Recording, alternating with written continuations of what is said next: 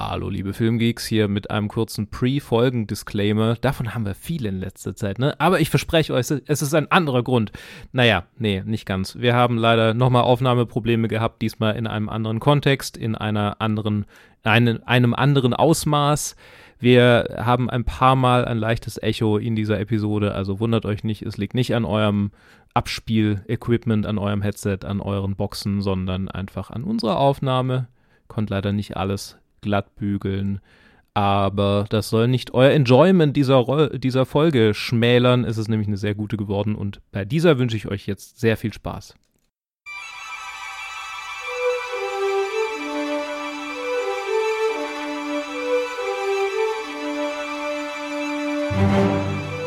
Hallo und herzlich willkommen zu einer neuen Top 250 Episode und wir sind heute zu dritt, wie so häufig. Aber nach langer, langer Zeit haben wir endlich mal wieder eine andere Person dabei. Hallo Lara. Hallo, freut mich dabei zu sein. Ja, es freut mich auch sehr, dass du dabei bist. Wir sind heute äh, in dieser Konstellation. Äh, Ted ist auch dabei. Hallo. Hi, Ted. Hey, Hi. ja, ich bin auch da. Hi. äh, wir sind in dieser Konstellation, weil wir unter anderem, weil wir Directed By machen über Billy Wilder und natürlich nicht in derselben wie immer Dreiergespann über Billy Wilder und alle möglichen anderen Sachen sprechen wollen, aber das ist äh, gleichzeitig auch äh, ähm, eine äh, Aufnahme, auf die ich mich sehr gefreut habe, weil wir endlich mal wieder andere Meinungen hier haben als unsere drei, die gefühlt häufig dieselben sind. Ich, ich freue mich stimmt, auf Diskussion. Ja.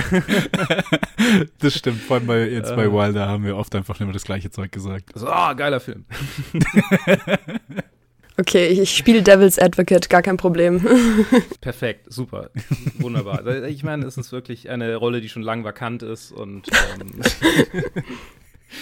Ah, ähm, wie Tradition in dieser Reihe werde ich erstmal kurz äh, erzählen, um was es in diesem Film geht und wer überhaupt alles äh, daran beteiligt war. Und außerdem werde ich ihn spoilern, wenn das für irgendjemand relevant ist, wie dieser Film aus dem Jahr 1960 ausgeht. Billy Wilder war Regisseur, Drehbuchautor, zusammen mit IAL Diamond und äh, was es mit diesen zwei Autoren auf sich hat, werden wir vielleicht in Direct By irgendwann mal rausfinden. Äh, generell ähm, haben wir das noch nicht aufgenommen, das heißt, äh, äh, Gott sei Dank. Ah, das ist dieser das zweite große Partner, den er dann hatte, oder? Der zweite ah, große ja. Dude, ja, genau. Äh, wir sind in den Aufnahmen, ganz kurzer Einschub, äh, gerade erst da, wo es mit dem angefangen hat. Das heißt, äh, wie da die Zusammenarbeit zwischen den beiden ist, wissen wir alles noch gar nicht. Wir sind, für ich zumindest, bin recht blind in diesen Film rein. So. Jack Lemmon spielt mit äh, Shirley MacLaine, Fred McMurray, Ray Walston, Jack Crushon, David Lewis und viele mehr. Und der Film handelt von einem Bürohengst in den 60er Jahren, der Single ist und seine tatsächlich ziemlich nice gelegene Wohnung in Manhattan, nee, in der Westside, ich kenne mich in New York nicht aus, nutzt. In einem um, Stadtteil. Ja. In einem Stadtteil der großen Stadt New York, nutzt, um die Karriereleiter emporzusteigen, indem er nämlich moralisch sehr verwerflich den äh, ganzen hohen Tieren über ihm im Büro dieses Apartment zur Verfügung stellt, damit die dann mit ihren äh, diversen Affären dort, äh, ja, Sex haben können. Oder auch an, was auch immer deren Boat floatet. Und äh, er verbringt dann teilweise auch Nächte draußen im Park und äh, ist äh, quasi steckt zurück. Aber steckt das alles auch gut weg, weil er ähm, die Promotion im im Auge hat, vor Augen hat. Und vor Augen hat er außerdem äh, Shirley MacLaines Charakter Fran Kubelik, die im Aufzug arbeitet. Auch ist geil, einfach diese, diese Berufe zu sehen, die nicht mehr existieren. ähm, yeah. Das ist sehr geil, ja. das ist also alles durch Maschinen ersetzt. Und äh, genau, die im Aufzug arbeitet und äh, ver ver verguckt sich so ein bisschen in, in, sie, hat so ein bisschen an, an mich an äh, The Office erinnernde Romanze mit ihr aber nicht so richtig, äh, will sie auf ein Date einladen, Allerdings stellt sich dann äh, in einem Twist heraus, dass sie eine Affäre hat mit seinem Boss-Boss, der ihm jetzt, der ihm jetzt eine Promotion quasi in Aussicht stellt für die Gegenleistung, die viele andere unter ihm auch schon in, äh, äh, in, in Anspruch genommen haben, nämlich die Nutzung des Apartments. Und so gerät ein Fran in das Apartment von CC Baxter, von Baxter, unserem Protagonisten, ohne dass er das weiß und ohne dass er überhaupt weiß, dass sie eine Affäre hat, äh, beziehungsweise er weiß schon, dass sie ein Date hat. Und es ist alles so ein bisschen ein Verstrickungs, eine Verstrickungs Verstrickungsgeschichte, in der er halt zurücksteckt. Und letztendlich erfährt er auf einer Weihnachtsfeier unabsichtlich von ihr, dadurch, dass er ihren Make-up-Spiegel, ihren zerbrochenen sieht, dass sie diejenige ist, die die Affäre mit äh, seinem Boss-Boss hat, dem er das Apartment zur Verfügung gestellt hat. Bricht ihm das Herz. Am selben Tag, sorry, auf derselben Weihnachtsfeier erfährt sie wiederum, dass sie nur eine von einer ganzen Reihe von Affären ist, äh, die dieser Chef äh, hatte, dieser Mr. Sheldrake und äh, begeht dann einen Suizidversuch im Apartment von Baxter, wo er dann vollkommen besoffen mit einer Frau, mit der er jetzt eine Affäre haben will, reinspaziert, sie im äh, Bett liegen sieht und äh, äh, merkt, dass sie einen Suizidversuch mit Schlaftabletten unternommen hat und äh, ruft dann irgendwie den ansässigen Arzt, versucht sie aufzupäppeln. Sie wohnt eine Zeit lang bei ihm, wo die beiden sich näher kommen, wird dann aber von ihrem Schwager aus äh, seiner Wohnung äh, rausgeholt. Er, ähm, Baxter, kehrt zurück zur Arbeit, ist ziemlich deprimiert. Sie ähm, ist erstmal bei ihrer Familie. Ich glaube, sie arbeitet nicht wieder. Das habe ich gerade nee, nicht mehr ganz Schwester gut. einfach. Sie ist dann bei der Schwester, genau. Ähm, dort auf der Arbeit angelangt, ähm, äh, quittet er aber, wirft seinen Job hin, sagt seinem Chef, dass er ihn mal kann und dass er jetzt ein Mensch wird. und kehrt zurück in sein Apartment, räumt das aus, kündigt das Ganze, packt irgendwie noch so ein paar, paar Sachen und wir sind jetzt an, äh, an Silvester angelangt. Das ist also eine Sache, die innerhalb wirklich weniger Tage passiert und äh, zeitlich gesehen auch alles sehr dicht gesponnen. Und an Silvester, auf einer Silvesterparty, äh, macht Fran dann Schluss mit Sheldrake, merkt, was sie eigentlich an Baxter hat, kehrt zurück zu Baxter und in seiner für den Umzug vorbereiteten Wohnung spielen die beiden eine Runde Karten und fangen an zu trinken.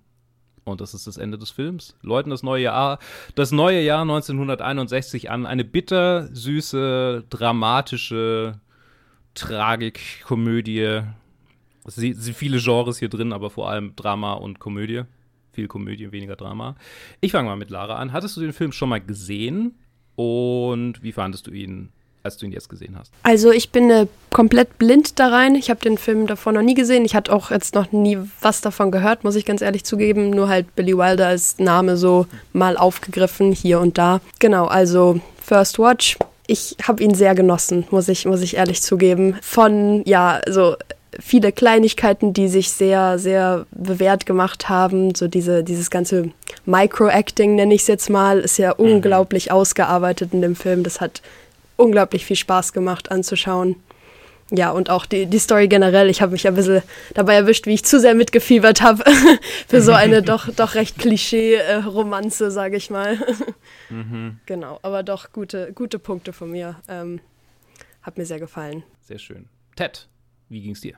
Sehr ähnlich, sehr, sehr ähnlich. Ich habe ihn auch noch nicht gesehen. Tatsächlich, also ich hatte ich hatte ihn auf dem Schirm so als, okay, das ist so einer seiner Classics. Okay, The Apartment. Und tatsächlich, ich, obwohl ich absolut nichts zu dem Film wusste, war ich mir, mein, war ich mir irgendwie in meinem Kopf sicher, das ist einfach so, ah, das ist so einer seiner Straight-Komödien, so wie Some Like It Hot irgendwie. Das wird einfach nur straight komisch sein. Und dann oh, geht's halt so in eine komplett andere Richtung. Das hat mich einfach, das hat mich, also, das war sehr unerwartet für mich, weil irgendwie hatte ich mir halt schon so ein Bild davon aufgebaut in meinem Kopf, aber Mai. Aber ansonsten, ja, mir, mir ging es sehr, sehr ähnlich. Ich hatte eine sehr gute Zeit mit dem. Ich, ich fand Shirley MacLaine super. Ich fand Jack Lemmon, ja, der macht das Tragik und Comedy macht er sehr gut. Ich habe am Ende auch sehr mitgefiebert. Also so mitgefiebert, dass am Ende, also dieser, dieser Fake-Out mit dem Korken, dem Champagner-Korkenschuss, das habe ich richtig umgehauen. Ich dachte oh scheiße, der hat sich jetzt umgebracht. Beziehungsweise nicht, dass er sich umgebracht hat, sondern ich dachte, ah fuck, hat er sich jetzt wieder ins Knie geschossen. Ja. Aber am Ende war es dann doch nur die Flasche. Ich so, oh Gott sei Dank, Alter. Also das hat mich dann schon richtig, also unerwartet stark erwischt, wo ich dann wirklich so auf, aufgezuckt bin. Aber ja, ich hatte auch mega Spaß mit dem Film. Einfach ein Banger mhm. von, von Weiler. Auch ein super tight inszeniertes Ende irgendwie. Es ist so, da, da ist dann so diese, mit Tempo, mit Tempo spielt er sowieso immer so, so gut. Und äh, mhm. es ist, der Film weiß genau, wenn er schnell machen muss, wenn er, wenn er sich wieder Zeit lassen kann. Und es ist einfach sehr cool gepaced. Sorry, ich wollte, habe ich dich unterbrochen oder warst du fertig? Nee, nee, nee, ich war, ich war schon durch. Okay.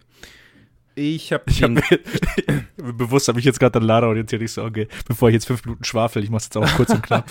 Boah, vielleicht, vielleicht wird das die Episode, in der wir endlich, endlich anfangen, äh, hier strukturiert zu bleiben.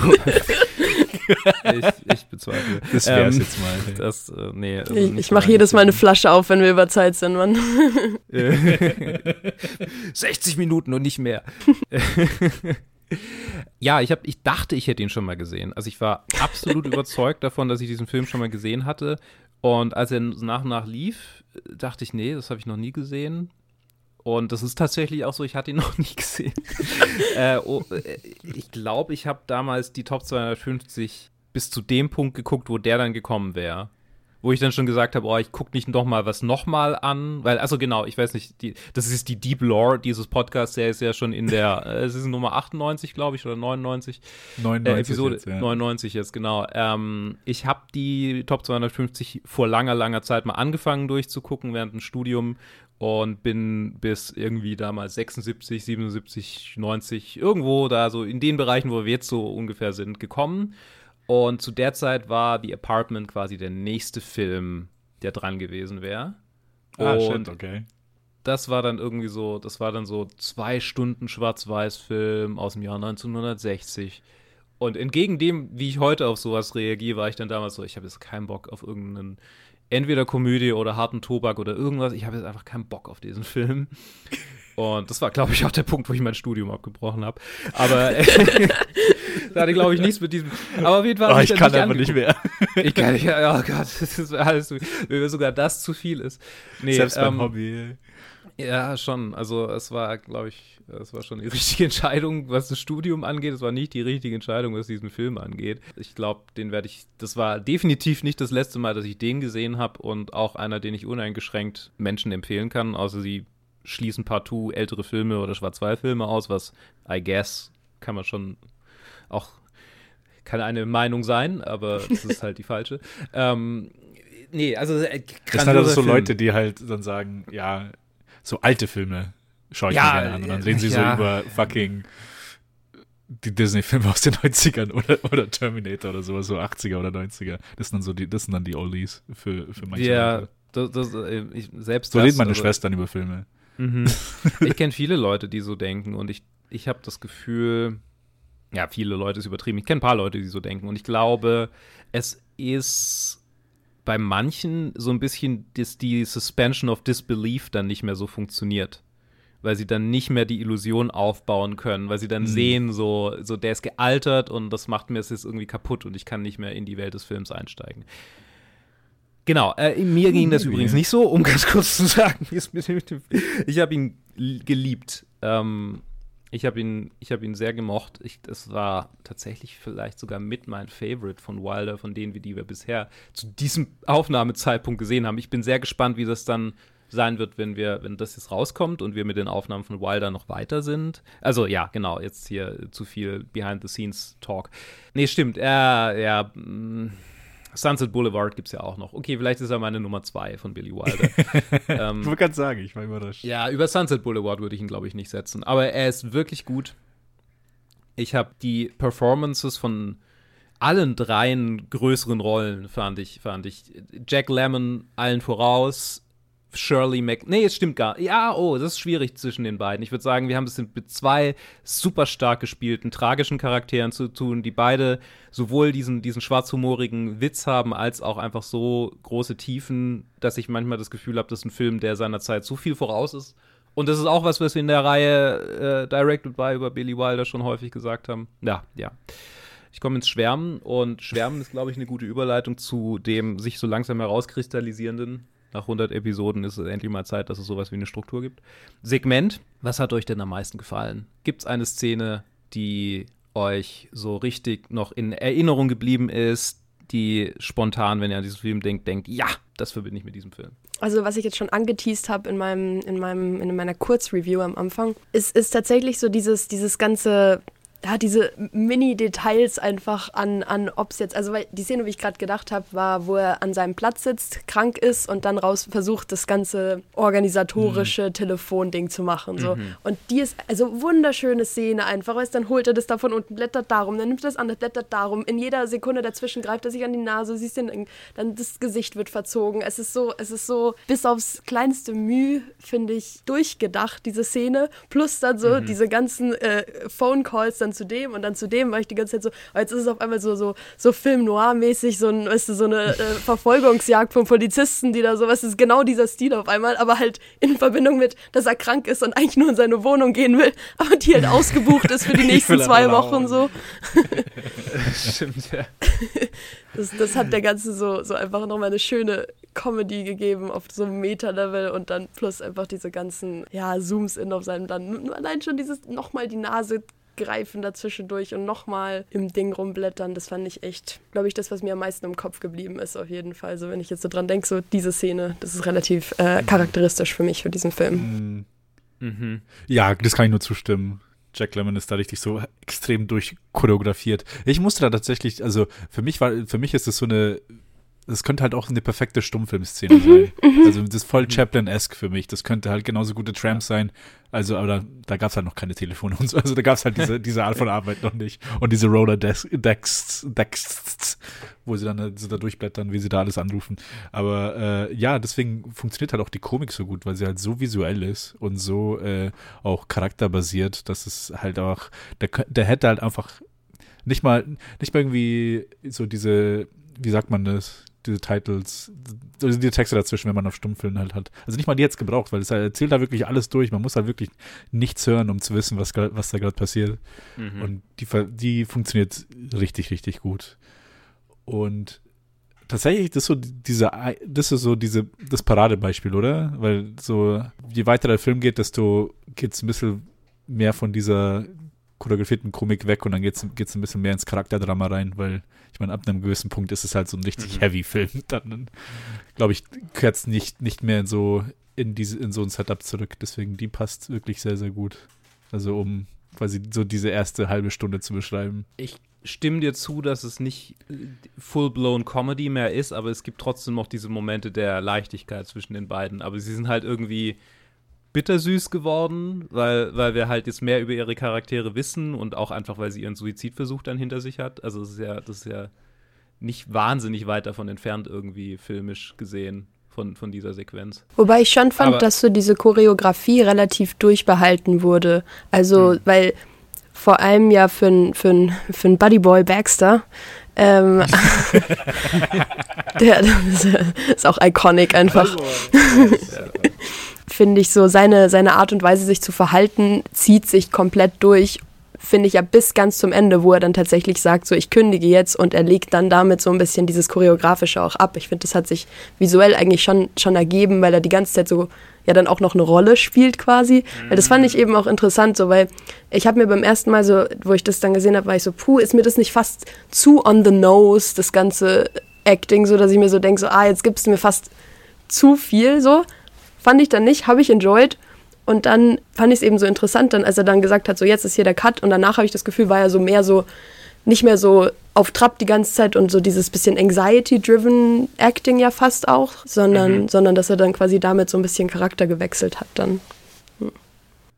Das ist spannend, also das stimmt, ja, das ist so eine totale, so eine, so eine Maske für die Arbeit, die er, so, so ein Charakter, der quasi so sich eine Rolle ein, eine Rolle, die nochmal eine Rolle sich ausgedacht genau. hat, wie sie, die sie auf der Arbeit spielt.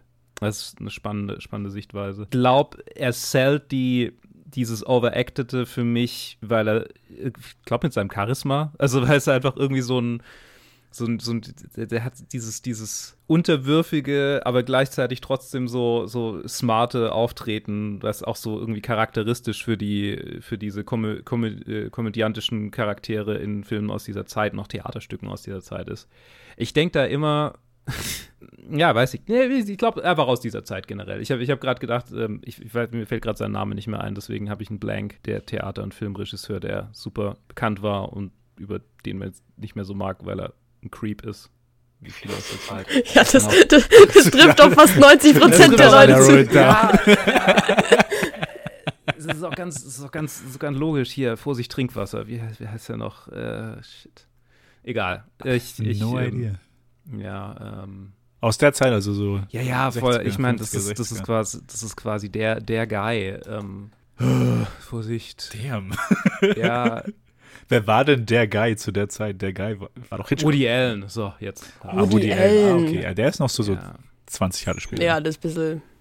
Ehrlich? Vorsicht, Trinkwasser ist aus 66 und da hat er diese, diese Art der Oh, Comedy shit, schon, okay. schon gehabt und davor auch schon. Also klar ist Woody Allen vielleicht später so richtig bekannt geworden durch Filme, aber seine Theaterzeit, da hat er, da hat er diese, diese Art schon. Ah, da bin ich bin kein Alan Connoisseur. Ich kenne ihn nicht von seiner Ja, ich bin auch kein. Connoisseur, ehrlich gesagt, aber ähm, nee, klar, die, durch, die, die späteren, die Durchbrüche waren ja dann schon erst, erst in den 80ern, das stimmt wohl.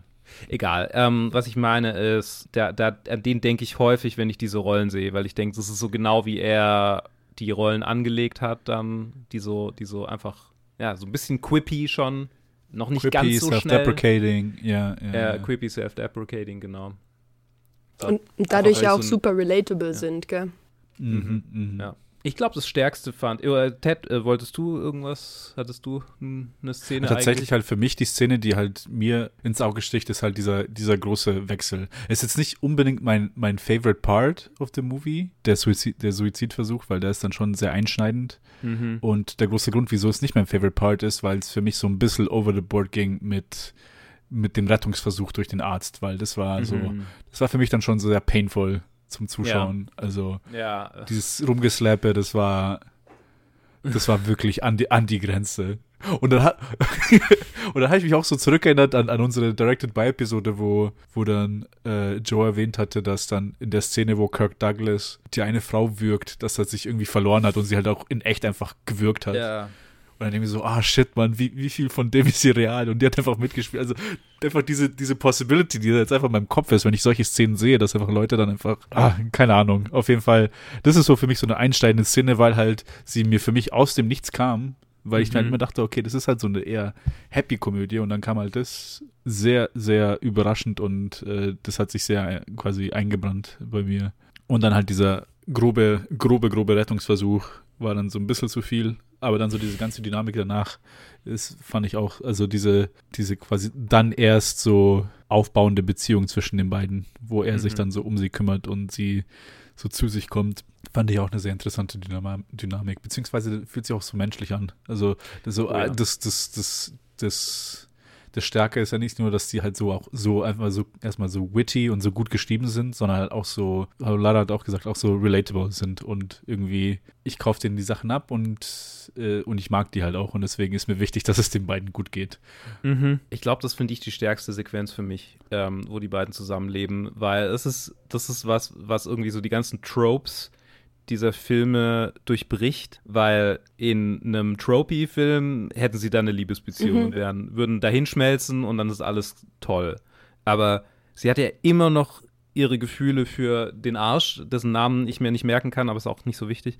Und, und kann sie ja nicht abstellen und ist auch nicht wirklich verliebt in ihn so. Es ist, ist halt nicht, ist sie halt nicht und kann sie auch nicht anmachen so und äh, bloß weil er sie jetzt halt irgendwie gerettet hat und, und äh, umsorgt und so in, in seiner Wohnung heißt ja nicht, dass sich das deswegen plötzlich was entwickelt und gleichzeitig ist die Dynamik zwischen den beiden so ein die sind einfach perfekt, um zusammen zu leben. so.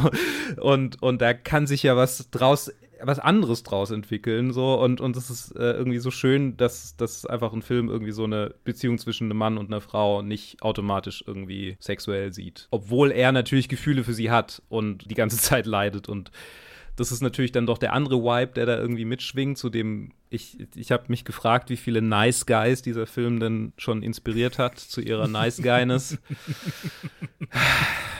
Äh, Durchaus. Ja. Charts, it's off the charts. Ähm, das ist das ist einfach nicht begriffen, die es einfach nicht begreifen, so den Punkt. Dieses, und ich meine, der man muss ehrlich sagen, es ist auch so ein bisschen, der gibt ihnen ja schon auch Wasser auf die Mühlen, dadurch, dass die beiden am Ende dann doch so zusammenkommen, vermutlich. Es ist nicht, es ist nicht explizit gesagt, aber man Ja, liest es ist- vermutlich. Das ist schon sehr obvious, ja. gesagt, eigentlich, ja, schon, ja. Also, ja. Trotzdem finde ich dieses Zusammenleben irgendwie schön, weil es ist einfach so, ja, es ist einfach so ein angenehmer Breather. Apropos, ähm, äh, okay, das ist über keine, keine schlechte Überleitung, sehr schlechte Überleitung. Was du gesagt hast mit der Gewalt, Ted, wollte ich sagen, ist in diesem Film tatsächlich drin, aber nicht gegen Shirley MacLaine, sondern Oh, in der Szene, okay. in der der Schwager auftritt.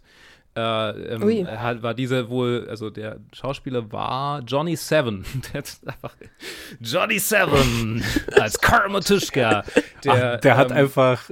Der CC Äh, Dexter, äh, äh, der Jack Lemmon tatsächlich einfach eine versehentlich. Also er war einfach so into it, dass ihm einfach quasi mit dem Backswing, also er hat ihm ja so äh, und äh, quasi dann hat er ihm mit der Faust Faust einfach ins Gesicht geschlagen und man sieht ja, wie er umfällt und es war tatsächlich, der ist einfach, der hat ihn einfach K.O. geschlagen. Der hat ihm einfach versehentlich mit seiner Faust ans Kinn äh, und den Take haben sie auch drin gelassen. Ähm, Alter. Das, aber es war keine Absicht. Das war, also wie ich meine, bei Ding war es auch keine Absicht bei Kirk, Kirk Douglas. Hey. Ja, es ist halt, oh Gott, es ist einfach, es macht mich so fertig. Das ist genauso, das ist genauso wie bei meinem Lieblingsfilm bei, bei, bei, bei The Princess Bride. Da gibt es auch so eine Szene, wo äh, die beiden reden und der eine soll ihm, eine ist auf dem Pferd und dann Carrie Elvis ist halt da neben ihm und dann soll er ihn so oh- ohnmächtig schlagen mit dem, mit so, mit dem Butt of the Sword einfach so auf den Kopf drauf. Mhm.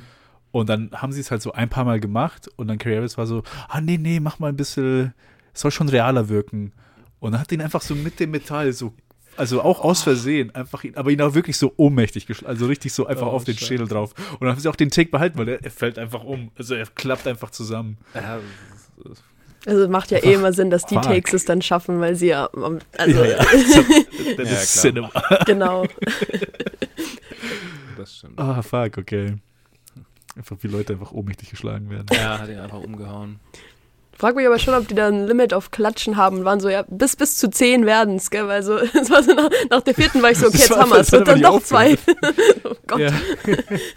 So, wach halt auf, Mann. Alter. Ich kann da nicht mehr zuschauen. kann doch nicht sein. Also, so Gott sei Dank haben sie jetzt, haben sie jetzt angefangen, so hin und her zu laufen. Ich so, okay, also das kann ich zuschauen, auch wenn sie jetzt zehnmal hin und her gehen. Mhm. Wobei ich den, den, den, den Character Actor, den hat- fand ich auch, den, hab- den habe ich sehr gemocht, den, Mhm. den Doktor, seinen Nachbarn. Da- David Lewis ist der, ist der, glaube ich. Ja, nee, Jack Crucian ist der, ist der Schauspieler. Dr. Dreyfus. Dr. Ah, okay. Dreyfus, Ja, ja, der- genau. Ja, ja. Der Dreyfus, der, der German Jew.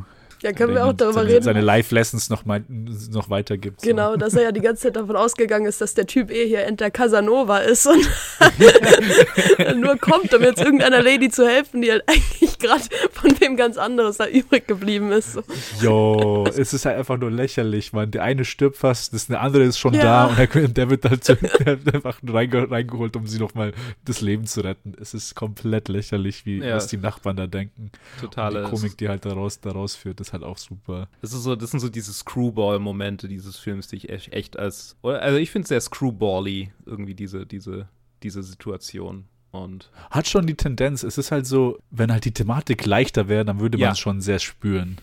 Dann so, ah, okay, dann ist er wirklich Screwball-esque. Aber hier ist halt so, yo, die stirbt halt. Also, Ja. Es ist halt, du kannst da fast nicht, du kannst das da nicht mitgehen, also es kann nicht 100% Screwball sein, aber stimmt. es ist ja trotzdem so ein Balanceakt, so einfach quasi so diese zwei, dieses Hin und Her irgendwie zu regeln, so und da diese, diese Dynamik da immer noch zu halten, dass es halt immer noch irgendwie High Energy ist, obwohl mhm. es halt gerade so, so, ein so einen heftigen Shift hat halt in der Geschichte. Und also der, der schafft es schon sehr gut. So in den Momenten. Weil ich muss auch sagen, ganz Mhm. zum Schluss, so das Ende, wo dann so dieses vermeintliche Zusammenkommen, also quasi das Zusammenkommen an sich so im, in so von der Gesamtperspektive, dass sie zusammenkommen, gefällt mir nicht wirklich. Aber, aber in Mhm. dem Moment funktioniert es halt so gut. So, okay, sie verlässt den ein, sie kommt und dann fangen sie halt an. Also anstatt sich irgendwie zu küssen und zu umarmen, fangen sie halt an, Karten, also ihr, ihr Rummi fertig zu Ja. spielen. Ja, sie haben ja noch ein Spiel offen, so. Es ist, es ist ja, Ja, nichts, ja. mehr wird nicht dazu gesagt. Es muss nur zu Ende gespielt werden, so. Eben, Ja. und ich glaube für mich, so nur um auf darauf zurückzukommen, das hatte ich ja gesagt mit den Nice Guys. Ich meine, viele Leute können den Film auf viele Weisen lesen und den, äh, den Film auf jeden Fall auch auf diese Weise. Aber ich glaube, Wilder geht da schon wirklich den, den souveränen Step, um zu sagen, der ist, er ist ja auch nicht besser. Also, so, sobald er befördert wird, wird er, wird er auf einmal eklig. Also Mhm. sofort Ja. will er irgendwie so mit, sein, mit, seinen, mit seinem Status irgendwie sie um, um den Finger wickeln oder einfach irgendwie auf eine, mit seiner Prestige ihre Aufmerksamkeit kriegen, anstatt mit seiner Person. Und natürlich nicht auf dem Level wie jetzt die anderen Executives, weil er, fängt ja gerade erst an, aber man sieht so, man sieht so, so kleine, kleine Funken da, wo man denkt, okay, wenn er einfach in dieser Position weiter mal gemacht hätte, dann wäre er so in fünf Mhm. Jahren wäre er genau gleich. Ja, die genau. gleiche der Person, neue, die ganzen restlichen neue ja. Das stimmt, Deswegen ja. ist es dann auch so ein Statement zu sagen, ja, ich bin jetzt ein Mensch. Fuck you. Ja. Ja. Sag aber- mein Dick und dann geht er nach Hause.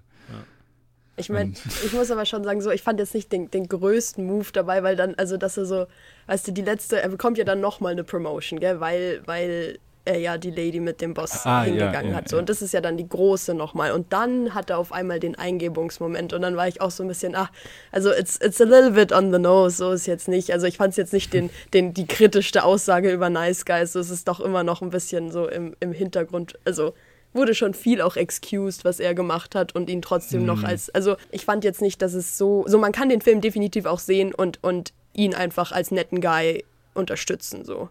Bin ich mir sicher, dass, Ja. das, dass das viele Leute Ja. auch einfach so, also weißt du, so offensichtlich ist es dann nicht gemacht, aber wäre ja auch wieder räudig, wenn es so offensichtlich wäre. Stimmt, das wäre dann so, das wäre, dann könnte er den Ton nicht aufrechterhalten, den er halt hier haben will. Genau. Also ja, das stimmt schon. Ich habe so viele Gedanken. Ich muss, ich muss sortieren. Ähm, Ich wollte den noch raushauen, weil der ist die ganze Zeit bei mir im Hinterkopf gewesen, Ja, ja. gerade jetzt über das Ende und deswegen, okay, alles gut. jetzt kann, jetzt kann ich erstmal ruhen, jetzt kann ich schauen, was sonst noch so mir einfällt. Ich fand auch von dem Punkt tatsächlich ziemlich gut, wo du gesagt hast, dass sie so, also essentially they held out on the romantic part, right? Und dieses ganze Zusammenleben und dass man da immer noch nicht dahin gekommen ist. Aber diese ganze Dynamik unterstützt ja auch hart dieses Nice Guy-Theme dann so, weißt du? Und ich muss ganz ehrlich sagen, boah, mir hat's innerlich dann auch so zusammengezogen, wo er dann den fucking, wie heißt der Boss-Boss? Ähm, Sheldrake. Sheldrake. Sheldrake, genau, wo er den Sheldrake dann ja anruft und dann sie aber die ganze Zeit eigentlich belügt, dass der Dude noch was mit ihr zu tun haben will, so während sie da halt so, weißt du, so es war es war nicht es war nicht es war nicht supporting, es war nicht es war so he just did what he thought was right for him. So und Mm, ja. Das stimmt. äh, nee, Wobei, ich glaube, da gibt es auch wieder andere Möglichkeiten, das zu lesen. Also Sure. das kann man auch als so eine Selbstaufopferung interpretieren. So ein, so ein performatives, ah, die Frau, die ich eigentlich liebe, die, die bringe ich jetzt zurück in die Beziehung, die sie eigentlich will, weil so, ne, dieses, äh, äh, keine Ahnung, I catch a grenade for you quasi. und das ist ja aber dann wieder Nice Guy Stuff so, weißt Ja, du? totaler Nice Guy Move, absolut. Zu 100, das ist quasi 120% Nice Guy Move. Das ist like Kotz. Ja, ja. Ja, ja. Furchtbar, furchtbar. I've been there. Been there, done that. Yikes. Nee, ohne Scheiß. Also es ist echt so, wo ich, das ist wirklich so, bei solchen Filmen denke ich, fühle ich mich schon manchmal ertappt, wo ich denke, oh mein Gott. oh, bin ich froh, dass ich die Jahre habe, um jetzt so darauf zurückblicken zu können und zu sehen, ja, Mann, das ist echt, äh, nee. ja. Die Early 20s waren eine, rough, eine roughe Ja. Zeit für, Ja, für so manchen. Waren, manche waren nicht so Kerle. golden, die Early 20s, sag ich dir. Ja. Leute, Ähm, ich steck noch drin. Ja, ich meine für die für Kerle. Ah, nee, aber dieses Nice Guy Ding, ich glaube, das, das ja, das hat jeder mal vielleicht so eine Phase, wo man denkt, this is how you're supposed to be. Und man, man, Ah, man, Und dann auch einfach nicht irgendwie kritisch drüber nachdenkt, so, okay, was ist eigentlich dieses Messaging? ja. das ist doch das Richtige. Oder? wobei, ja, hier ist auch so, das, das ist die Sache, weil ich kann das alles sehen mit dem Nice Guy, also mit, mit der Narrative und dass er auch vieles da reinspielt, aber am Ende ist er mir dann doch ein bisschen zu, also man, man sieht ihn schon sehr manipulativ an vielen Stellen oder zu an, Mhm. an manchen Stellen zum Ende hin, wo ich mir halt auch nicht, es ist halt nicht dieses Plumpe dann, wo, du- wo, so wie Luke auch gesagt hat, so irgendwie am Ende einfach dann Romanze, dann kommen sie zusammen und dann ist so irgendwie Friede, Freude, Eierkuchen. Also so, so hört er ja auch nicht auf. Irgendwie Nicht wirklich. so. nee. Genau, das fand ich ja das Schöne auch daran, muss ich sagen, weil es ist ja, ich habe, das habe ich ja ganz am Anfang auch direkt gesagt, so, ich habe in dieser Love Story dann doch so mitgefiebert, obwohl ich ihn eigentlich, weißt du, so, man, man weiß, dass er manipulativ ist und nein, aber trotzdem fühlt man dann mit ihm mit, weil er opfert sich ja auf und versucht sein Bestes und dann kriegt er sie endlich und ach ja, so. so und eigentlich mag ich ihn aber gar nicht so. Was mache ich denn? Ja. Ja, ja. Es ist so, er ist halt das Paradebeispiel von the best guys, the best thing for average guys are bad guys. Und so, okay, er sieht einfach so super aus im Vergleich zu allen anderen, obwohl er halt einfach nur einfach so marginal besser Bare ist. minimum. Weil, halt the, the bar is in Ja. the bar is in hell. Und Exactly. dann ist Ja. so, ah ja. Ja, genau, genau, sie praised ihn ja auch dafür, dass er seinen Hut abnimmt, wenn er in den Elevator geht. So, the bare ja, fucking genau. minimum, so. Ja, das ist, das ist einfach äh, total, ja. Es, aber es ist eine gute, gute Überleitung, ähm, um über die anderen Männer in diesem Film zu reden. Ähm, Oh, ja. ich, ich steige mit einem kurzen Trivia-Fact ein. Das fand ich nämlich unglaublich witzig und sehr 60s. Äh, Fred McMurray, der Jeff D. Sheldrake gespielt hat, über den Mann gibt es auch viel zu sagen. Äh, es gibt auch Dinge, die ihn mit dem Charakter verbinden. Okay, ich habe zwei Trivia-Facts, ich habe gelogen. Ach, du meinst den ist- Schauspieler. ein Schauspieler, genau. Der Schauspieler per persönlich, um die- ihn geht's jetzt, nicht so sehr um die Rolle. Nämlich in der Szene, in der der Shoeshine Man, einziger schwarzer Charakter in diesem Film. Ein Schuhscheinman, wir sind in den 60s, ähm, äh, in Ja. seinem Büro ist und seine Shoes scheint, gibt ihm ja Trinkgeld. Und Billy Wilder hat irgendwann gesagt so, hey, nimm doch ein 50 Pence Stück und keine 25, weil das ist größer und dann sieht man es besser auf der Kamera. Und er, nein, ich würde ihm niemals 50, 50 Cent geben. Das, das geht gegen, nein, das würde ich niemals tun. Äh, und, äh, ja, und hat dann sich geweigert, diese Szene mit einem 50 Cent Stück äh, zu machen. What the Ähm, ja, weil er im echten Leben wohl so geizig war, dass er, das, dass er sich da nicht in die Rolle reinfühlen konnte. Ähm, das ist ein Fun Fact. Ich meine, was heißt die Mann. Rolle? Ich meine, selbst der Grund für, für den Ja, Vorschlag war ja einfach nur kameratechnisch. Ja, also es ist, äh. Racist Undertones auf jeden Fall Mhm. und äh, und dann aufgrund dieses Films, er war davor eigentlich bei ganz vielen Disney-Filmen als so ja der Nice Guy und so besetzt in dieser Zeit und Nachdem äh, The Apartment rauskam, wurde er häufig auf den Straßen von gerade von so mittelälteren Frauen äh, einfach äh, äh, gejudged, äh, angespuckt. Tatsächlich hat ihm eine irgendwie, keine Ahnung, einen Schuh an den Kopf geworfen, irgendwie sowas. Also, Yo. weil er halt Einfach diesen- Arsch gespielt hat. hier. Ja, ach, das ist so geil. genau, aber die Männer in diesem Film, ähm, alle Penner. Äh, Bis auf Dr. Alle Dreyfus. Ja. Ja. Ah, Dreyfus ist halt einfach so, auch Dynamik einfach mit seiner, mit seiner Frau ist aber auch super. Beziehungsweise auch das ist so eine Szene, die ich so gemocht habe, einfach so, als dann seine Frau so, der Wirbelwind ist und so reinstürmt und das Essen bringt und so. Mhm. Don't, Ja, fuck, don't you fucking listen to this man, he's a piece of shit. Aber ja, die Männer sind halt alle, alle, alle schlimm und dann halt allen voran Sheldrake. Und es ist interessant, dass du sagst, dass er so immer Nice Guys ges gespielt, weil er hat ja 15 Jahre, hat er für bei Billy Wilder bei Double Indemnity war ja auch so ein fucking horny stimmt, ja. Insurance Salesman, wo er halt auch am Ende einfach so ein komplett so grauer, also dunkelgrauer Charakter ist. Stimmt. Ja, it's the same guy. Er war der originale Nutty Professor tatsächlich. Äh, Absent-Minded Professor hieß es damals noch. Also der dann später von Fucking hell, was ist heute? Meine Namens, mein Namensgedächtnis ist heute echt schlimm. Ähm, äh, Prince of Zamunda ist ein Film, in dem er mitgespielt hat. Ich komme nicht drauf. Egal, auf jeden Fall so, so, ein- so ein Classic äh, Schwarz-Weiß-Disney-Film, in dem er halt einfach so einen zerstreuten Professor spielt. Unter anderem. Keine Ahnung. Ich glaube, da ist nichts dabei, was man unbedingt gesehen haben sollte. Vermutlich. Das ist so, das ist so das Netflix der heutigen, die Netflix Children's äh, Abteilung der heutigen Zeit. Ohne Scheiß. So, zurück zu den Männern. Ähm, ja, er ist ein Arsch. Ja, und halt, er ist halt wirklich auch so, weil auf die anderen gehen wir ja nicht wirklich ein. Also, okay, die machen jede Affären und, und, da, und da ist es halt noch wirklich so Comedy und Screw, na, nicht Screwball, aber halt einfach nur Comedy, einfach mit, auch mit diesem Buddy Boy. Ist einfach, Mhm. und dann, dass sie, dass sie ihn halt alle gleich nennen und alle einfach auch diese, diesen Put a Spring in my step Buddy Boy sagen, so wirklich so mit Mhm. so Elan. und die machen dann auch so ein bisschen Spaß mit wie scheiße sie sind. Mhm. Also bei, bei Sheldrake hört es dann halt auf. Er ist halt der, der wird dann wirklich Macht hat auch in der Position und da wird dann, dann auch so ein Schlussstrich gezogen, wo er wird auch gar nicht irgendwie komisch gespielt, sondern er ist einfach, er ist einfach Mhm. schlimm. Ja.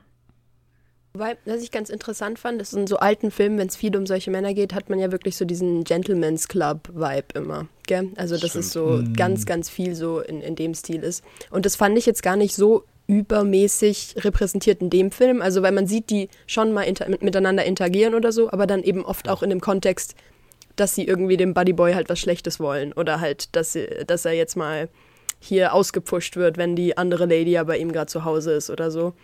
Und dann ähm, fand ich es gar nicht, also nicht so schlimm wie in anderen alten Filmen auf jeden Fall, dass diese das so unterstützt wird, sondern oft einfach auch diese so gegeneinander und dass sie halt alle Chefs irgendwie sind und alle auch so ein bisschen, aber halt, also schön immer diese Abstufungen, Buddy unten, dann diese paar vier, fünf Mois mit ihren Ladies ähm, in der Mitte und dann halt der, der Sheldrake ganz oben mit der, mit der großen Kappe. Ich, ich habe mir gerade gedacht, als du es gesagt hast, Ted, mit dem, mit diesen, dass die so ein bisschen auch noch auf der Surface-Level sind. Wir können halt nicht bei allen deep diven. Ja. Und der Film an sich ist ja eigentlich schon. Also dann wäre es dann wieder ein anderer Ton, wenn halt wirklich alle wirklich stimmt, so, ja Gott, wenn dann alle Arschlöcher wären. so- unglaublich wenn alle so ernst Film. scheiße wären, dann kannst du halt keine Comedy mehr draus machen. Ja, also es ist, er, er hat schon sein gutes Maß zwischen Comedy und, und den ernsten Teilen. Aber es ist ganz witzig, weil irgendwie der Film ist, das Skript ist scheinbar dadurch entstanden, dass Billy Wilder einen anderen Film gesehen hat, in dem es quasi, in dem eine Affäre vorkommt, die in dem Apartment von jemand anderem stattfindet. Und dann dachte er, okay, wäre eigentlich witzig, wenn wir einen Film über diese Person hätten. So, was, was ist eigentlich dem sein Leben? Ach so, einfach. What's his deal? ja, ja, what's his deal? Und das finde ich so geil, weil das ist so, wie wir manchmal auch über Filme reden. So, hey, das ist voll der interessante Charakter. Ich will einen Film über ihn sehen. ja, so, stimmt. Also, ja, wieso, wieso sind wir eigentlich bei den Protagonisten, Mann? Ja, ja, ja, ja. Das ist schon öfter vorgekommen. Mhm. Ui, da hätte ich aber noch eine Frage an euch beide. Ähm, ja. mhm. Weil wo er dann mit, mit Sheldrake redet, gell, und erst denkt, dass er ihn zur, zur Rede stellt, quasi, wieso er denn sein Apartment den ganzen Chefs gibt, so. Da tut er sich ja rechtfertigen mit dem Grund, ähm, dass er eigentlich nur jemand sich umziehen wollte für die Oper. Das mhm. ist so sein erster ja. Grund, den er nennt, so. Und ich war jetzt wirklich am Überlegen, so, ist er so quasi, das wäre recht key für seinen Charakter, ob er jetzt da gelogen hat quasi und ihm direkt bewusst war, wofür, für welche Machenschaften hier jetzt sein Apartment benutzt würde, oder ob es wirklich nur so ein Ding war, dass er eigentlich nur mal, nur mal netter Guy sein wollte sozusagen wieder und jetzt, ist, also das fand ich, ich war mir da nicht sicher, ob er da gelogen hat oder nicht so. Für mich, also ich hätte gedacht, also für mich war es keine Lüge für mich, weil für mich die Dynamik, die er halt auch gespielt hat mit den, mit den Chefs, ist halt jemand, der wie, wie sagt man so, du gibst den Zentimeter und die nehmen sich eine Meile. Also er wollte halt so ein bisschen was machen, weil so, ja, okay, ich bin halt hier, das sind halt meine Chefs, ich muss halt machen, was sie wollen, weil ich will ja auch den Bonus dann rausziehen, beziehungsweise auch jetzt nicht irgendwie runtergedrückt werden oder irgendwie da ausgebremst werden in der Karriere. Und das sind halt dann solche, und das sind halt diese Art von Leuten, die halt nicht, die, wenn sie einmal was schnuppern, dass sie halt immer, immer, immer weitergehen und immer mehr wollen. Und dass er halt, er ist einfach so in diese, weil man merkt es halt auch, auch vor allem mit der, also mit dem Setup am Anfang, wo er halt dann auch im Park landet, ist einfach so, der will das eigentlich nicht. Also der ist halt einfach da ja. gelandet und er kann irgendwie auch nicht aufhören. So, da kann ich auf einmal ein Nein sagen, wird halt sicher gefeuert oder so. Deswegen, der ist halt wirklich so gefangen dort. Deswegen für mich war es keine Lüge. Also zumindest habe ich es nicht so gelesen. Ich glaube, es ist eine Teillüge. Mhm. Das denke ich eben auch als jemand, der auch schon in der Position war, auf eine Ar in einer Arbeitssituation einfach zu denken, Alter, wenn ich das jetzt so vollkommen, die vollkommene Wahrheit einfach sagt, dann keine Ahnung, wie der jetzt reagieren wird. Also es ist schon, ich, ich sehe es schon, äh, ich, ich, ich glaube, ähm, ja, er hat es geschönt. Vielleicht hat er so kom sogar komplett gelogen, weil ich finde, so mit, diesem, mit dieser Endsequenz, wo er, wo er kündigt, wo er die Maske ablegt mhm. sozusagen und dann jemand vollkommen anderes wird, dann ist er eigentlich gar nicht mehr so ganz so überzeugen, dass er überhaupt jemals ernsthaft dieser Mensch war, genau. der da präsentiert wird. Genau. Und dann war vielleicht alles kalkuliert. Genau. Deswegen, ich, ich finde es nämlich mega interessant, weil so kommt drauf an, wie man diese Szene interpretiert und das End dann in, in Korrelation damit quasi. Ist es wieder so, ist er, wir wissen eigentlich nicht, ob er so ein, ein herzensguter Mensch quasi ist oder einfach nur ein kapitalistisches mhm. Schwein so, so letztendlich. Ja. You do, you do what you gotta do. Ja, Meritocracy, they say. Ja, ja, ja, ja.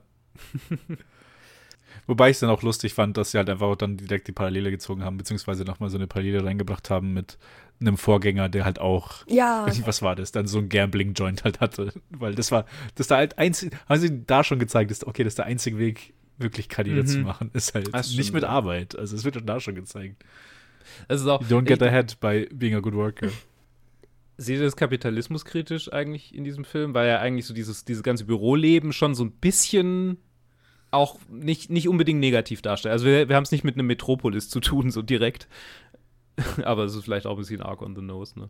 Ich fand jetzt nicht, dass es sehr krass viel auf Kapitalismus abgespielt hat. Also, also es hat wer, wenn dann, also ich, wenn dann eher noch Power Dynamics within that mhm. kritisiert. Ja, ja. Und natürlich dann auch im, im halt, mit halt, so ich sage jetzt mal, den Ladies auch und halt das Ganze mit reingespielt. Aber ich fand jetzt nicht, dass es generell kritisiert hat, dass das ein Ding ist, sondern nur so, dass die Leute es halt krass abusen, so und dann ist das Ding, weil es wird ja, jetzt nie ja. so gesagt, dass das ganze Konzept an Scheiße ist, so, sondern mhm. ja. Ja, ich würde es auch nicht als wirklich Kapitalismus kritisch sehen. Wobei es auch so eine Sache ist, ich habe bei dieser Art von Szene nie gesehen. Also auch, für, für, weil für mich war das auch so ein bisschen überwältigend, einfach so sein Büro zu sehen. Oh ja. Mit diesen 2000 Tischen. Mit so in dieser endlosen Reihe. Weil die, der einzige andere Film, den ich, der das so abgebildet hat für mich, äh, das war Orson Welles äh, The Trial, also mhm. basierend auf Kafka. Und da, da ist es halt sehr systemkritisch. Einfach dieses endlose, einfach diese, dieses Riesenfeld. Und überall sitzen sie nur an ihren Desks und arbeiten so sinnlos vor sich hin. Und, und dann hier sah es halt für mich visuell genau gleich aus. Und jetzt ist mhm. ja die Frage für mich stellt sich, ist so, sahen Büros zu der Zeit einfach so aus? Und deswegen würde man das gar nicht als Kritik sehen? Oder ist, ist, ist jetzt diese Visualisierung schon zu der Zeit komplett überzogen? Aber das kann ich halt jetzt nicht einschätzen, weil ich einfach nicht weiß, wie, wie war es denn früher? Hat man wirklich so einfach in einer Etage so einfach 800 Leute typen lassen? so acht Stunden durch. Also ich weiß es halt nicht. Deswegen, es könnte das eine oder das andere sein halt. Das kommt für mich sehr kontextabhängig, weil. Ich habe einen Trivia-Effekt dazu, der vielleicht einen Aufschluss darüber geben könnte, aber vielleicht okay. hat es auch einfach cinematografische Gründe, weil es einfach technisch sonst nicht möglich gewesen wäre. Sie haben dann nämlich äh, sich eines äh, kleinen visuellen Tricks bedient. Je weiter man nach hinten kam mit den Reihen, desto kleiner, also waren einfach kleinere Menschen und dann waren es irgendwann Kinder in Anzügen und dann waren es irgendwann einfach so kleine Miniaturfiguren, die sie, die sie mit irgendwie das ist äh, ja Puppeteers. Super. das ist ja nice. Also, äh, genau, sie hatten also ein, ein Limited Studio Space, um das alles zu bauen und haben deswegen einfach mit diesem kleinen perspektivischen Trick gearbeitet. Ja, das, das könnte man jetzt definitiv als, als äh, Kritik am Kapitalismus ansehen. Ja, das stimmt, ja. Fucking. Irgendwo ein Schimpanse in einem Suit. ich wollte gerade sagen. Fucking. Irgendwann nur eine kleine Puppe. Monkeys und Typewriters. Ja. ja, ja. Es ist ähm, sehr lustig, ja. Oh, crazy. Aber ja, das ist jetzt kein, das, das, das ist ein Film, der so sehr seinen Fokus auf Power Dynamics und vor allem auf, mhm. auf Gender das und stimmt, auf ja. Sex hat und nicht auf, äh, auf Economics.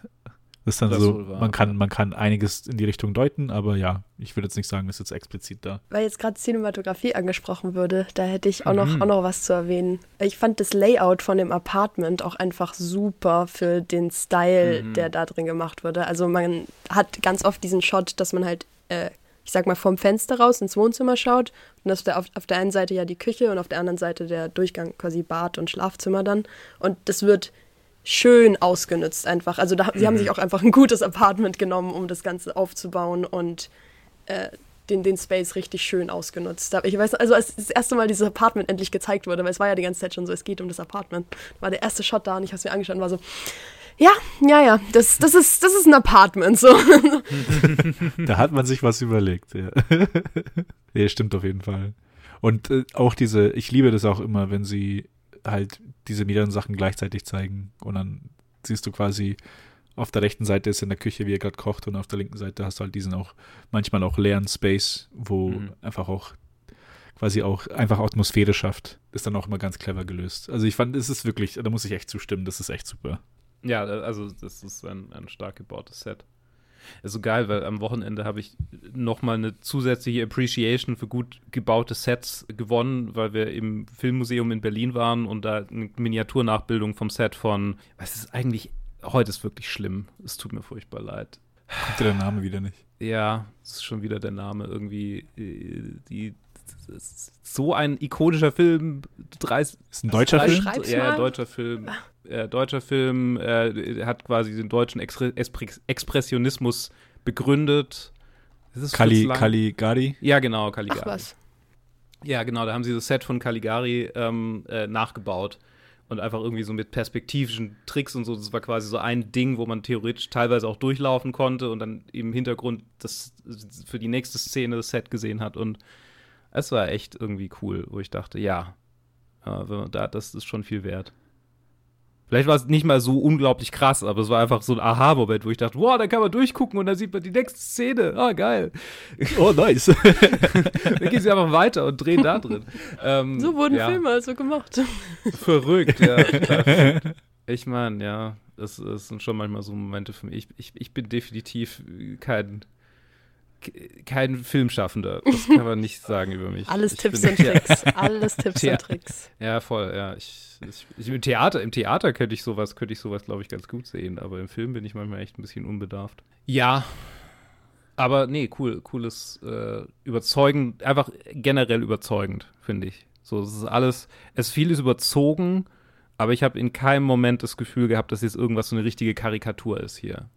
Mhm. Ja, es war alles so mit so einem, mit so einer Menschlichkeit. Selbst die karikaturhaften gezeichneten Charaktere mit dem Arzt oder so, sie haben ja trotzdem irgendwie ihre menschlichen Momente und ich, ich finde, das verkauft den Film fast am besten für mich noch.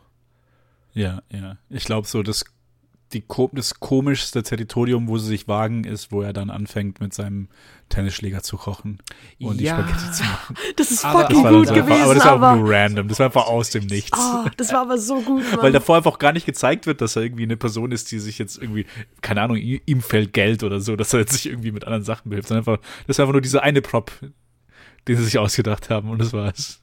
Aber wer war, wer war noch nicht an diesem Punkt, wo er gedacht hat, boah, fuck, ich habe kein Sieb, was mache ich?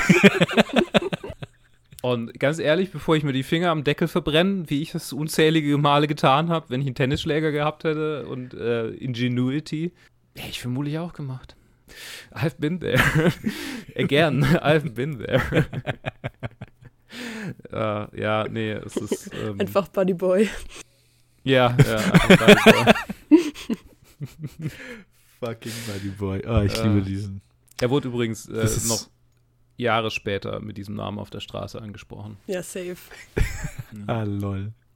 Er ist auch, also Billy Wilder meinte, ich will nicht zu sehr Directed By vorgreifen, aber er meinte wohl auch irgendwie in einem Interview, dass sie absichtlich diese, diese Sachen eingebaut haben, die einfach durch Wiederholung ähm, quasi beim Zuschauer einen äh, Memorability-Effekt erzeugen, also nicht unbedingt aus dem Moment des Films heraus, dass es im Film ist super gut funktioniert, sondern dass der Zuschauer dann irgendwie noch Wochen später an den Film zurückdenkt und denkt, ah ja, hier, der Film mit Buddy Boy, der Film mit den Spaghetti auf dem Tennisschläger.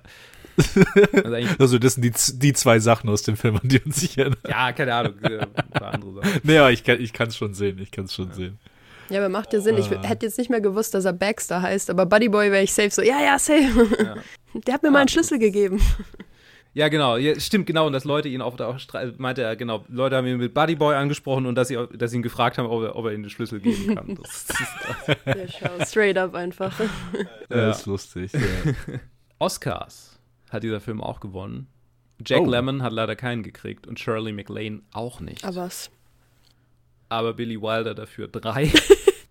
Oh, damn. Für Best Picture, Best Director und Best Writing Story Screenplay, äh, dann mit äh, äh, IAL Diamond gemeinsam. Nominiert waren aber Jack Lemmon und Shirley MacLaine natürlich, genauso wie Jack Crucian für seine Rolle als der Arzt in a Supporting ah, ja? Role. Ah, okay. Genau. Ähm, Cinematografie war auch nominiert.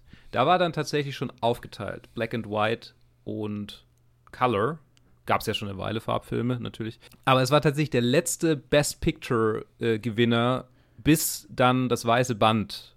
Der, äh, nee, davor war äh, Schindlers Liste natürlich. Ich der in Schwarz-Weiß ja. war. Der in Schwarz-Weiß war, genau.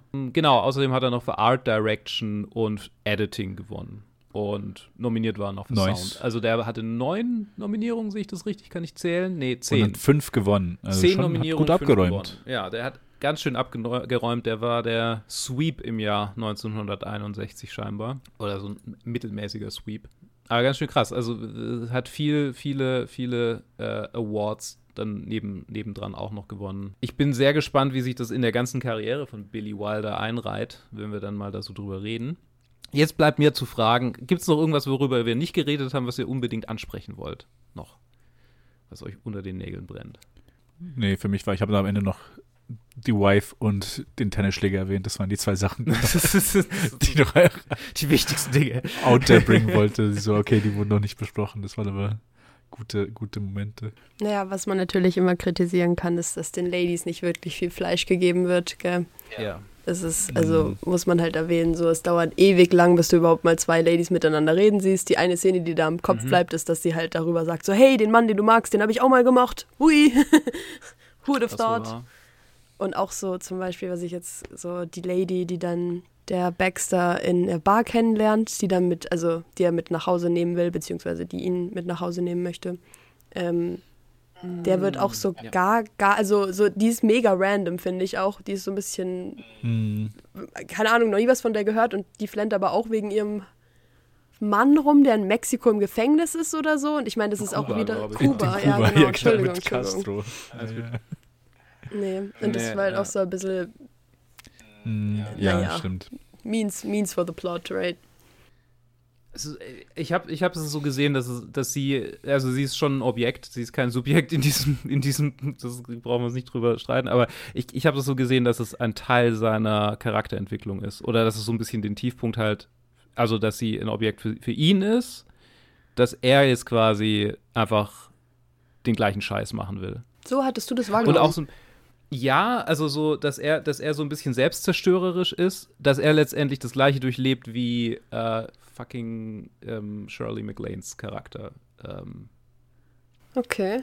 Hm. Wie hättest du das wahrgenommen? Ja, für mich war das einfach, für mich war es einfach so eine, also für mich, also zum ersten Mal, ich muss zustimmen, für mich war es voll random, einfach die gesamte Szene, aber ich glaube, für mich war der Punkt einfach, ah, okay, wir sind einfach so two people at their bottom und dann Mhm. Und dann, man sieht es auch am Ende, alle anderen sind schon weg und die Leute und die und so quote unquote tanzen. Also, ja. dass er so, dass sie halt nicht gerade so nebeneinander einschlafen. Also, so, die wollen einfach nicht nach Hause, die wissen, also, die, die sind auch so komplett auch, also, die Seele ist schon weg. Also, man sieht, die sind so richtig auch leer in den Augen. Und dann ist das so, okay, und was machen wir jetzt? Ja, das, was von uns erwartet wird. Also es ist einfach, die haben auch, keiner, also keiner von beiden hat Bock auf den anderen. Also es ist auch keine aktive Entscheidung. Es ist einfach nur so, okay, we feel like shit und it's Christmas und we, we don't want to be alone. Hm. Und so das mehr als das, also mehr als so habe ich es nicht gelesen. Mhm. Das, das, das, ist voll, das ist voll, glaube ich, so die Haupt, die Hauptmotivation. Aber ich habe einfach das Gefühl gehabt, eben weil wir uns so sehr drauf konzentrieren. Also ich, ich denke bei so einem Skript immer, es muss irgendeinen Grund geben, warum das drin ist. Und weil wir uns so darauf konzentrieren, dass sie auch verheiratet ist, habe ich gedacht, vielleicht ist es wirklich einfach so sein, sein Moment von, okay, jetzt, keine Ahnung, wenn sie sich zerstört, indem sie eine extra, in, in, in, eine Affäre von mhm. jemandem ist, dann zerstöre ich mich jetzt vielleicht auch in dem. Er hat ja auch dieses auch. Selbstzerstörerische. Ja. Also sie sind sich Ich habe eher das Gefühl, für mich, für mich hat es sich so random angefühlt. Für mich fühlt es sich eher so nach einer Entscheidung an von, okay, wir wissen, dass wir wollen, dass Shirley, äh, dass ihr Charakter Selbstmord versucht. Mhm. Aber wäre es nicht, also wäre es nicht amüsant mm. oder wäre es nicht schräg, wenn, wenn er mit einer anderen, also wenn er schon die nächste Frau hätte, also aus der Perspektive von wie ihn seine Nachbarn ihn sehen. Mm. Also ich glaube, die haben aus der, aus der, aus der Position haben sie zurückgedacht, okay, ja. wie kriegen wir jetzt da schnell noch eine andere Frau rein? Und dann war das einfach so eine, ja. so eine, es war halt eine von vielen Lösungen und ich habe es eher so gesehen, es ist so, der Zweck für den Setup, weil ich glaube, der Setup war denen schon wichtig, dass dann so nochmal diese Dynamik ja, mit reinkommt. Also ein Plot und der Arzt dann reinkommt und da ist dann noch die andere Betrunkene und so, what the fuck. Aber ja, das ist dann auch wieder viel reingedacht. Das muss vielleicht nicht, ist vielleicht nicht so gewesen, aber ich, hm. so fühlt es sich für mich an. Ich, ich würde ganz gerne noch ähm, meine Perspektive da raushauen. Ich glaube, jetzt, wo du das mhm. gesagt hast, mit dem, also dass es so ein Tool für einen Plot einfach ist, zweifle ich jetzt an meinem Punkt. Aber ich habe die ganze Zeit gedacht, dass es darum ging, ihnen jetzt so, so ein Female Counterpart zu geben. Weil ich mhm. fand ihre Verhaltensweisen auch so extrem choreografiert und auch so, so einfach so imitierend, wie er sich verhält, muss ich sagen. Ich fand, es gab, es war sehr ah. ein ein so, wir sehen jetzt auf einmal das Pardon so, und weil sie dann eben auch über ihren Mann geredet hat und so weiter und so fort, aber dass der nicht da ist und dann war ich auch so ein bisschen, ah, selbes so Apartment-Ausnutzsituation, also jetzt ein bisschen weit gedacht, aber halt irgendwie habe ich da dann die ganze Zeit gedacht, das ist jetzt so ein, ah, er kriegt die nicht, die er will, so, das ist alles vorbei, ba, ba, ba. Jetzt kommen wir so auf den Punkt, wo wir die Leute, die sich so irgendwo in der Mitte halt für ihren Teil kämpfen müssen, treffen und dann damit irgendwie halt in so einem Limbo, also wie, wie du meintest, auch so Rock Bottom, aber halt irgendwo auch nicht, weil er hat ja seine Promotion und er ist ja happy, so mm, in Theorie. Ja. So, dass die halt mit diesem, in diesem, in dieser Zwischenwelt dann klarkommen und das auf einmal so sein, sein neues Leben jetzt wird, sage ich mal. So, das, ich dachte, das war jetzt mhm. immer so mhm. das, so wir schlagen eine andere Route ein, so. Ja. Ich meine, ja, ich kann es auch total sehen, weil die Sache ist so, wenn Shirleys Charakter nicht in seiner Wohnung gewesen wäre, dann wäre er dann wäre er eine andere Person quasi von dem Zeitpunkt an gewesen. Ja, genau so. Ich, ich fände es interessant, wenn, wenn, der Film jetzt weitergegangen wäre, wenn Shirley, Shirley einfach nicht da gewesen wäre und die beiden quasi was gemacht hätten und, und wie das dann, also mhm. es wäre interessant, sich das so vorzustellen auch. Das stimmt, ja. Dann wäre ja, dann wär das einfach so eine Geschichte von so, okay, er wird halt zum Sheldrake 2.0. Naja, aber ja eben nicht, weil so. er sie ja nicht, nicht komplett ausnützt direkt und dieses Ding macht, sondern weil sie ja auch so eine komische Zwischenmenschposition ist, weißt du? Hm. Nee, ich meine ja so in Langzeitsicht. Ah, das ja, war sein ja. erster Step in die Richtung dann. Und dann so, so, ja. würde dann, quasi so würde seine Geschichte dann weitergehen. Weil er hat so, er hat sich das erste Mal quasi Ja. wegen, wegen Self-Pity hat er sich da in diese Richtung gehen lassen und dann ist es so der erste Schneeball, der halt jetzt dann die, den Berg runterrollt. ja, genau, der Downfall, der dann quasi da, da beginnt. Ja, spannend. Spannende Perspektiven auf diesen Charakter. Ich glaube, abschließend können wir es natürlich nicht beantworten. Nee, äh, aber Ja. zeigt auch schon, wie, viel, wie vielschichtig einfach dieser Film ist. Also, Ja. also Wilder ist halt einfach ein guter Writer. Also Mhm. das, das ist halt seine größte Stärke. das ist äh, kaum von der Hand zu weisen, ja. Hat es diesen Film, okay, ja, stimmt, genau. Wir, wir ordnen die Filme in eine Liste ein von, von Ah, ja, in, genau. in ein Re-Ranking ähm, der Filme, die wir bisher gesehen haben. Das werden wir jetzt gleich verkünden, aber die Frage an dich ist, Lara, äh, denkst du, dass er an der Stelle, wo er ist, jetzt auf Platz, wo gucken wir denn eigentlich gerade? Platz 99 Neun- nehmen, wir, nehmen wir ihn auf, aber dann ich er glaube, der ist mittlerweile irgendwo 99. anders. Aber Aber so in den, in den Hundertern, so würdest du sagen, dass er da da irgendwo jetzt, gut ja. platziert ist? Würdest du ihn weiter hoch? Er ist genau auf 99 aktuell. Okay. ah, okay. Würdest du ihn Ähm, weiter hochsetzen, weiter runter? To, Genau. to clarify, Platz 99 von 250, Nummer 1 ist die beste. Nummer 1 ist die Genau. beste und Nummer 1 ist aktuell ähm, äh, Shawshank Redemption. Shawshank. und danach kommt äh, äh, The Godfather und so. Also es ist eine sehr male Ah, da haben wir schon über die Trivia geredet, wieso, wieso Shawshank auf Nummer Wieso, wieso ist genau, wieso. Shawshank da ist, ist auch eine witzige Geschichte. Ich erzähle sie auch gerne noch ein drittes Mal in diesem Podcast. Das ist auf jeden Fall immer, immer eine Erzählung wert. ist quasi long story short, die, Shawshank, äh, die ähm, Godfather-Fans haben gegen die Dark Knight-Fans gekämpft Okay. Äh, im, irgendwie im Jahr 2008. Und weil Shawshank bis dahin auf Platz 3 war, ist er halt einfach auf Platz 1 gerutscht und das hat sich jetzt nicht mehr verändert. Weil, Weil sich die anderen beiden halt gegenseitig downgevotet haben. Ja. Die anderen, Das die ist, anderen. das ist komplett valide. Ich sehe das vor meinem inneren Auge. Also, ja. ja. Jesus Christ. Genau, aber genau, äh, no- 99 ähm, äh, weiter oben ist besser. Genau. Ist der da valide? Okay. Storymäßig, so pure Story, würde ich ihn weiter nach hinten schieben. Plus Setdesign, Character, Acting, alles so, so äh, Musik auch, weil haben wir auch noch gar nicht erwähnt. Fuck, die war auch super. Ähm, Ja. ja, also nee, hat Oh, du bist, schon, du bist schon richtig drin. Wie man ist das bei uns jede zweite Episode so wirklich nach einer Stunde, oh fuck, wir haben das gar nicht erwähnt. Okay, das war geil. Ja. Das ist mein Fazit. häufig die Musik. Tatsächlich häufig die Musik. Die Häufig die Musik. sehr schwer Leute. Leute, das ist das Wir Wichtige. sind da keine Musiker, deswegen. Das, deswegen ist doch ein Gesamtkunstwerk, Mann. Deswegen schauen wir doch Filme. Naja, nee, Joe, Joe, Joe hat das immer sehr gut auf dem Schirm. Wenn es wirklich Fall. weit zu loben ist, dann. Ja, Okay, so, Shoutout to Joe. ja.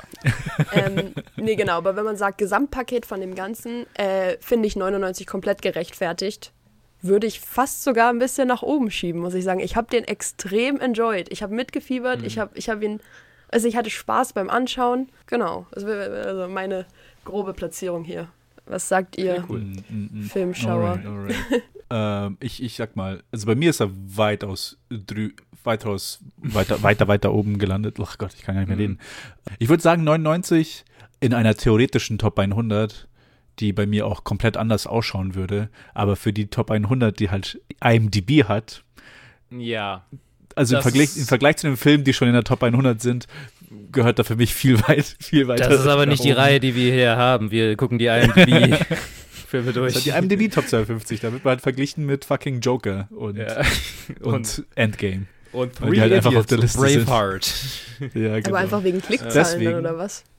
Ah, Was ja, ist? es gibt verschiedene Gründe. Also Three Idi Idiots. Ah, es sind so. Filmbro-Filme halt. viele, Filmbro-Filme halt, teilweise, genau. Es ist nur so Shutter Island. Äh, ja, ja, halt fucking Django, Fight Club. Okay, Dark alrighty, Knight, alrighty, we, we got so. it, we got it. Genau, Pulp Fiction, sowas. Also, das ist so diese Liste. Äh, bei mir ist er viel weiter höher gelandet. Äh, tatsächlich ist er so bei mir dann unter einen weiteren Film, den wir auch erst vor kurzem angeschaut haben, gelandet. Und zwar ist er bei mir auf Platz 37 Mhm.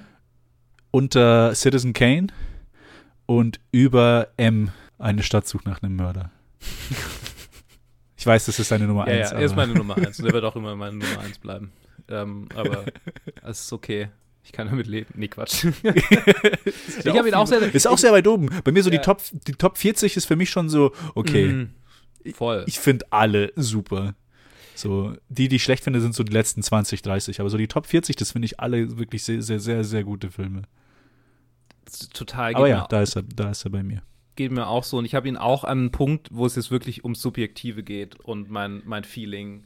Und deswegen ist er auf Platz 41 bei mir ein bisschen weiter unter dir. So mit der Frage, würde ich ihn mir nochmal angucken, habe ich ihn über Oldboy, weil ich Oldboy schon so oft gesehen habe und ist irgendwie so, ja, ich finde ich ihn besser als Oldboy oder nicht, aber ich habe einfach irgendwie nochmal Bock auf diesen Film und aber unter Back to the Future, weil das ist, das ist so, da habe ich gemerkt, ich, ich, ich bin an dem Punkt, wo ich einfach, ich setze ihn in die Mitte und dann gucke ich, ja, will ich ihn weiter hoch? Ah, will ich ihn weiter runter? Will ich ihn weiter hoch? Ja, Ja, ich will ja, noch ein bisschen ja. weiter hoch.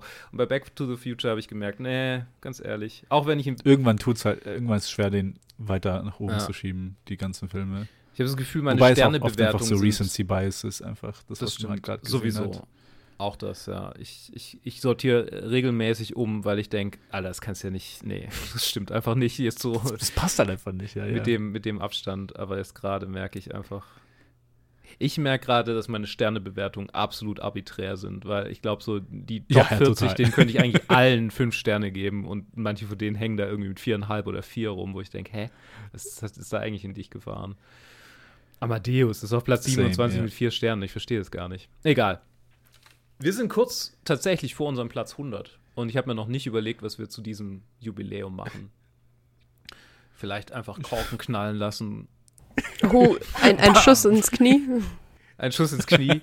Übrigens geil, äh, dass der Film den Joke noch gemacht hat. Ne? Also, dass du an diesen Joke gedacht hast, Ted, und dass der Film den dann gemacht hat. Fand ich, fand ich witzig. Ja, keine Ja. Ahnung. Ich dachte da wirklich so, ich, ich war wirklich geschockt. Ich so, fuck. Und dann bevor die Tür aufgeht, dachte ich wirklich so, der hat sich Jetzt wieder ins Knie ge- Es kann nicht sein, dass es sich wieder ins Knie. Weil die, die Flasche hatte ich schon komplett vergessen. Ach so, Ja, es war auch so ein ist- kurzer Witzmoment, so Julia Ro- Romeo-Moment, gell? Also so. Stimmt, Ja, ja, ja. Oh ja. Er ist halt überall drin. Oh, shit. Sobald es um Liebe geht. Ah! Es gibt Ah, nur die Liebe ja, und den nee. Tod. Liebe und Tod und Drama und äh, Nice Guys. Und Oh nein. Fucking nice, guys. man. Shakespeare. The death of me. honestly, honestly. Ah, ja, es- ich habe sehr genossen mit euch, diese Aufnahme. Es hat mir sehr viel Spaß gemacht. Danke, Ditto, dass, du ditto, bei, ja. dass du dabei warst, Lara. Ahoi. Ähm, Vielen lieben, lieben Dank. Vielen gerne Dank. jederzeit wieder. Komm gern wieder. Ahoi, ahoi. Das war wirklich eine sehr, sehr coole Stunde.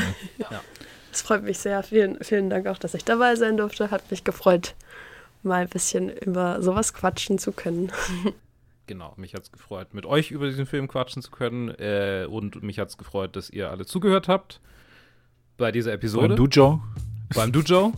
Und Der, der, der äh, wird sich das 100% anhören. wehe, du klaust einen der Trivia-Facts, die sind äh, Original Content und äh, don't, don't, wenn du, du kriegst einen Cease and Desist von meinem Anwalt, wenn du nee, Fun Fact. Ja Gott. Diese, Er mit seinen drei Biografien, die er liest. der, Da wird schon der- genug anderes Zeug zu reden. Overprepared. Äh, nee, Quatsch. Man kann es auch einfach so machen, am selben Tag noch kurz in die IMDb-Trivia reingehen, so, ja, passt, passt, passt. Äh, ja, äh, danke, dass ihr zugehört habt. Äh, es ist doch noch ein bisschen laberig zwischendurch und gegen Ende geworden. Wir hoffen, ihr hattet Spaß mit dieser Aufnahme und äh, nächstes Mal reden wir über, ich habe die Liste wieder hier, Ich glaube, meinen zweitliebsten Hitchcock. deinen zweitliebsten Hitchcock, ähm, der unsichtbare Dritte. Ha, den haben wir auch schon mal besprochen hier in einer bekannten Konstellation. North by Northwest. Ähm, ich, ich bin sehr gespannt, ob wir was Neues darüber zu sagen haben oder ob wir vielleicht eine andere Konstellation aufnehmen. Wer weiß, wer weiß, wer weiß, keine Ahnung. Ähm, Wink, wink, nudge, nudge. Ähm, bis dahin, äh, danke, dass ihr dabei wart und wir hören uns nächstes Mal wieder. Bleibt doch so ähm, aufstiegsfreudig, keine Ahnung, wie, äh, ich habe seinen Namen Wie vergessen. Buddy Boy. Buddy Boy. Ja. Buddy Boy. Bis dahin. Tschüss. Tschüss. Tschüss.